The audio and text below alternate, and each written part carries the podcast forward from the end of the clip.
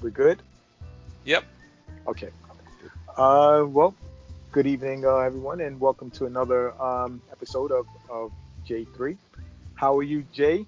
How's it going? It's it's great. Everything is great. Very and good. yourself? I, I'm I'm hanging in there. I haven't gone crazy from quarantine yet, but I am um, able to, to get around and, and, and do most of what needs to be done.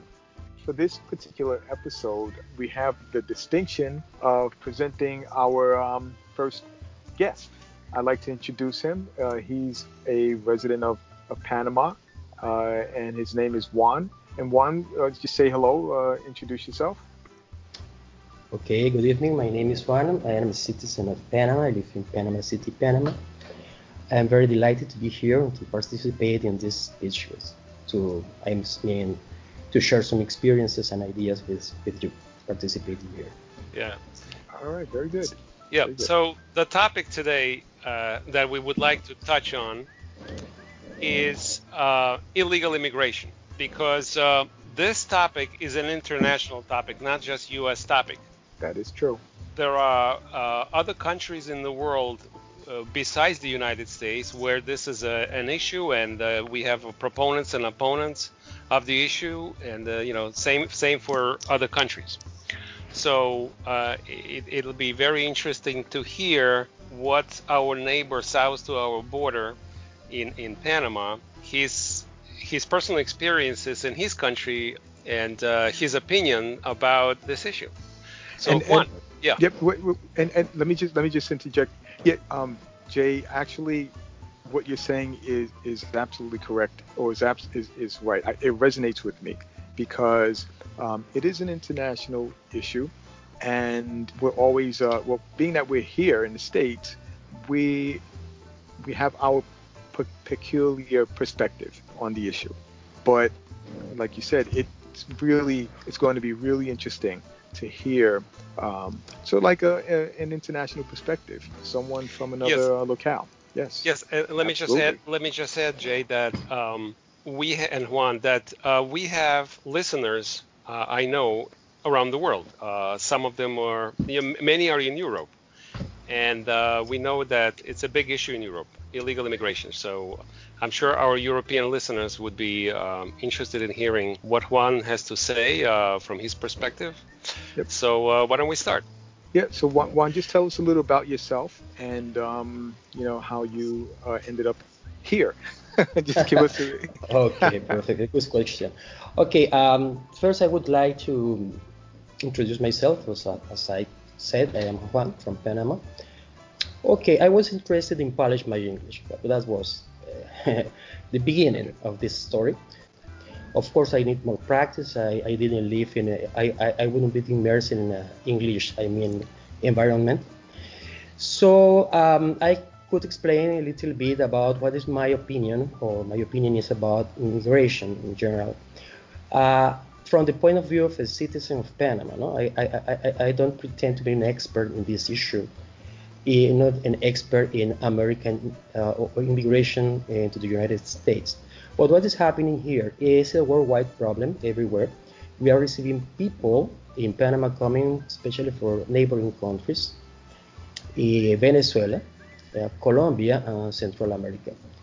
Especially because uh, Panama has a um, better level of living, yeah, is more developed, more Americanized than other countries in the region. But uh, at the same time, it's a small country, 75,000 square kilometers, four and a half million inhabitants. That means we have uh, resources, but they are limited. So I think that immigration is always um, a necessity, it's a plus, but depending on how you see that, for example, it's not just uh, opening the door to everyone willing to come to the country. It- it- I, I guess it's the same case in the States. We would prefer to receive well-educated people, people who could contribute to our economy, education, science, and so on. But it not, it's not always the case. We are receiving people that came to Panama to, how to say that, to have a better life, to have a better income, not always well educated, not always productive. I don't, I don't know what, what is the case in the state.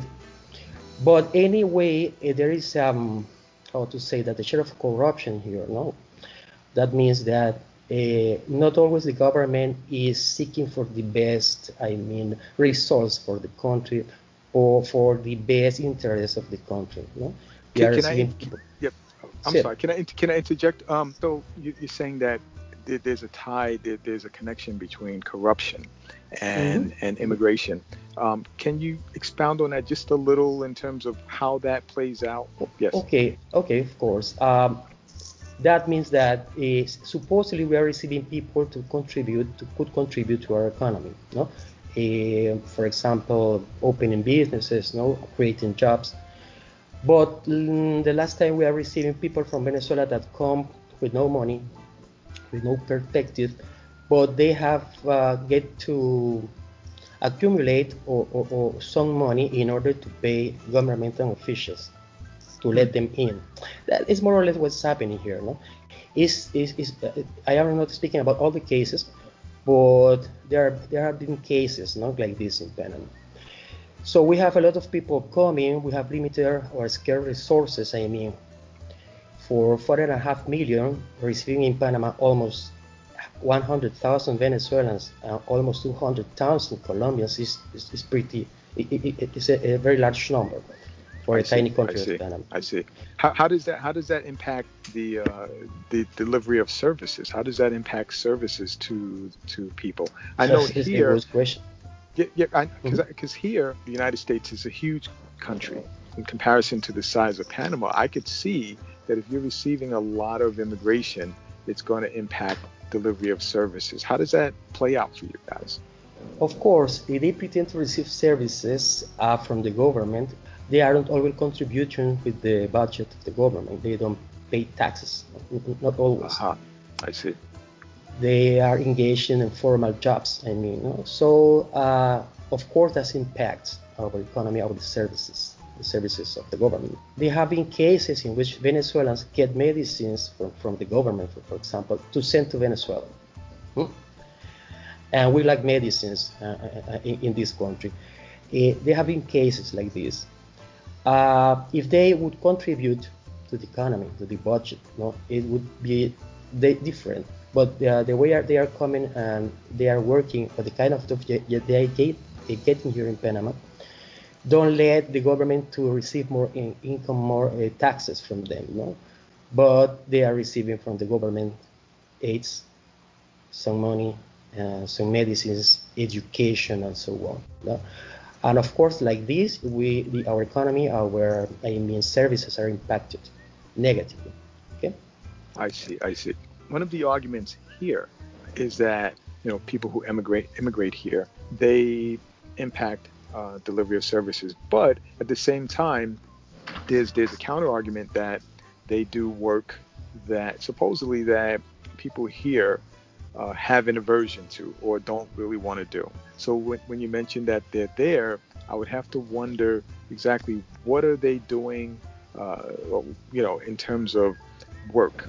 Um, what kind of work are they involved in, uh, or is there even work for them? They are most engaged in informal jobs.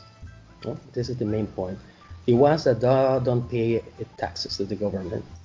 A group of them, the, the ones that came first to Panama, were um, businessmen. They tried to open business to offer jobs and so that's what very good. But the second and third waves, a lot of people came just to make a living or try to make a living in Panama. Yeah in using I mean this way informal informal jobs that doesn't pay taxes or uh, trying to cheat the system. For example, I am an engineer. I offer my service. I am a consultant in logistics. I try to get a contract, but I see, for example, there is a very a large number of competitors, not not not not very fair, um, so to speak.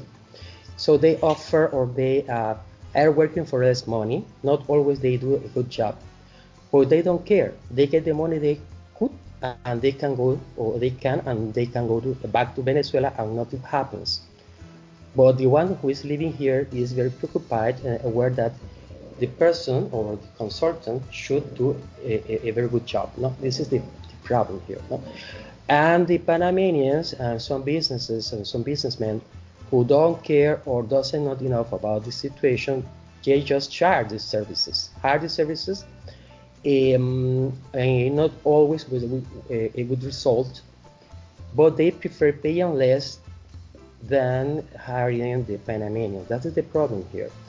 At last, they are aware, little by little, they are uh, knowing that these cases happen, when they try to, to um, hire more Panamanian experts in their issue. But as fair, we lost a lot of opportunities, job opportunities, contracts, because of this um, unfair way of, of dealing in Panama, of getting contracts in Panama. I see. So I did a I did a quick math here. Um, mm-hmm. For a country of four million people, that Panama is, uh, with uh, 200,000 immigrants uh, from Venezuela and Colombia combined, that would translate to close to 20 million, close to 20 million immigrants in the United States, which is I I, I can't even imagine uh-huh. what we would do with so many immigrants, how we would provide jobs for them, how we provide social services. Uh, it's just beyond me. You, so um, my question to you, Juan, is: um, Is it possible to find jobs for these people? Do you see an increase in crime because people have to resort to crime? These these immigrants have to resort to crime because there are no jobs. What's going on in your country? Ah, wow, it's a good question. It's very difficult to define, but uh, indeed, Panama is a peaceful country. We have had in the past problems, Noriega, you know that about that invasion of Panama, but uh, the Panamanian people is one who love to live well, a good uh, life level. I mean, a good income, cars. Uh, on the contrary of the rest of the countries of Latin America, we have received a more Americanized education throughout the years. The American military was established here, uh, was here, where, was here in Panama for almost 100 years. So once they came, I mean, these foreign people that are not the best who could offer, I mean, these, these countries. The crime rate had increased, obviously. There are more problems with, um, indeed, with corruption. Um, uh, we have some cases of kidnapping. I mean, we haven't had that in the past. So uh, that is because uh, they had to live in another realities more tough in these countries and they think that the opportunity we give them here, or they misuse these opportunities somehow. No? Because of that, I think that the government is the one to be charged with uh, picking out somehow, no, uh, who is the one to to lead to getting in Panama. But this process is not uh, underway right now, no. You have some money if you can pay, for example, to enter Panama. You just pay, you enter, and you enter Panama, no problem there are lots uh, there are other people immigrants that came to panama who indeed they are working they are creating business they are creating jobs but if i would define the amount of people the percentage of foreign that do, do that that create jobs and contribute it would be less than 40% of the people coming down to panama no, unfortunately so, so you're saying that a small, it's a not that large of a percentage of people who come, mm. uh, who emigrate there, uh, engage in these kinds of activities. A, yes. a small amount, which, which yes. is good. You know, I have to say on on a side note, um, I, I I understand that you are a an educator. Of course. And and and so am I. um, this, yeah, I yeah I, I teach at um, at City University in, in New York City. Uh, one of my um, students last semester was from Panama, and oh. she made yes, yes, and she, very very nice lady. Um, she made it clear to me that I was to come to Panama, and that her family would welcome me, and that I would have a really good meal.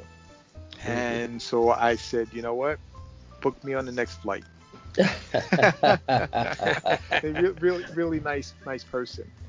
The um, the issue that you laid out in terms of uh, people, in terms of immigration, sounds a lot like what we argue here, what some people argue here, that you know you have uh, the corruption involved, you have uh, people, you have the payments, you have the other other the, the other illegal activities associated with um, illegal immigration. And, and yet at the same time, you have that need for the um, for, for the for the work for the for the I guess you could call it almost like an underground economy that that they provide. Um, they're not you, you say they're not paying taxes. I'm sure ultimately becomes a drain. But do you think that Panamanians, Panamanian citizens, are willing to to um, engage in the kind of work activities that the uh, illegal immigrants engage in. Um, on top of that, the other thing that that came to mind was um, you mentioned you're an engineer and you know you have um, engaged in some contract um, work, but you have immigrants who come there or illegal immigrants who come there and they lowball you in terms of the price for the work that they provide. But it, it would seem to me that you may have some people who are lesser educated, but I would think that someone who could compete with you would have to at least have some level of education.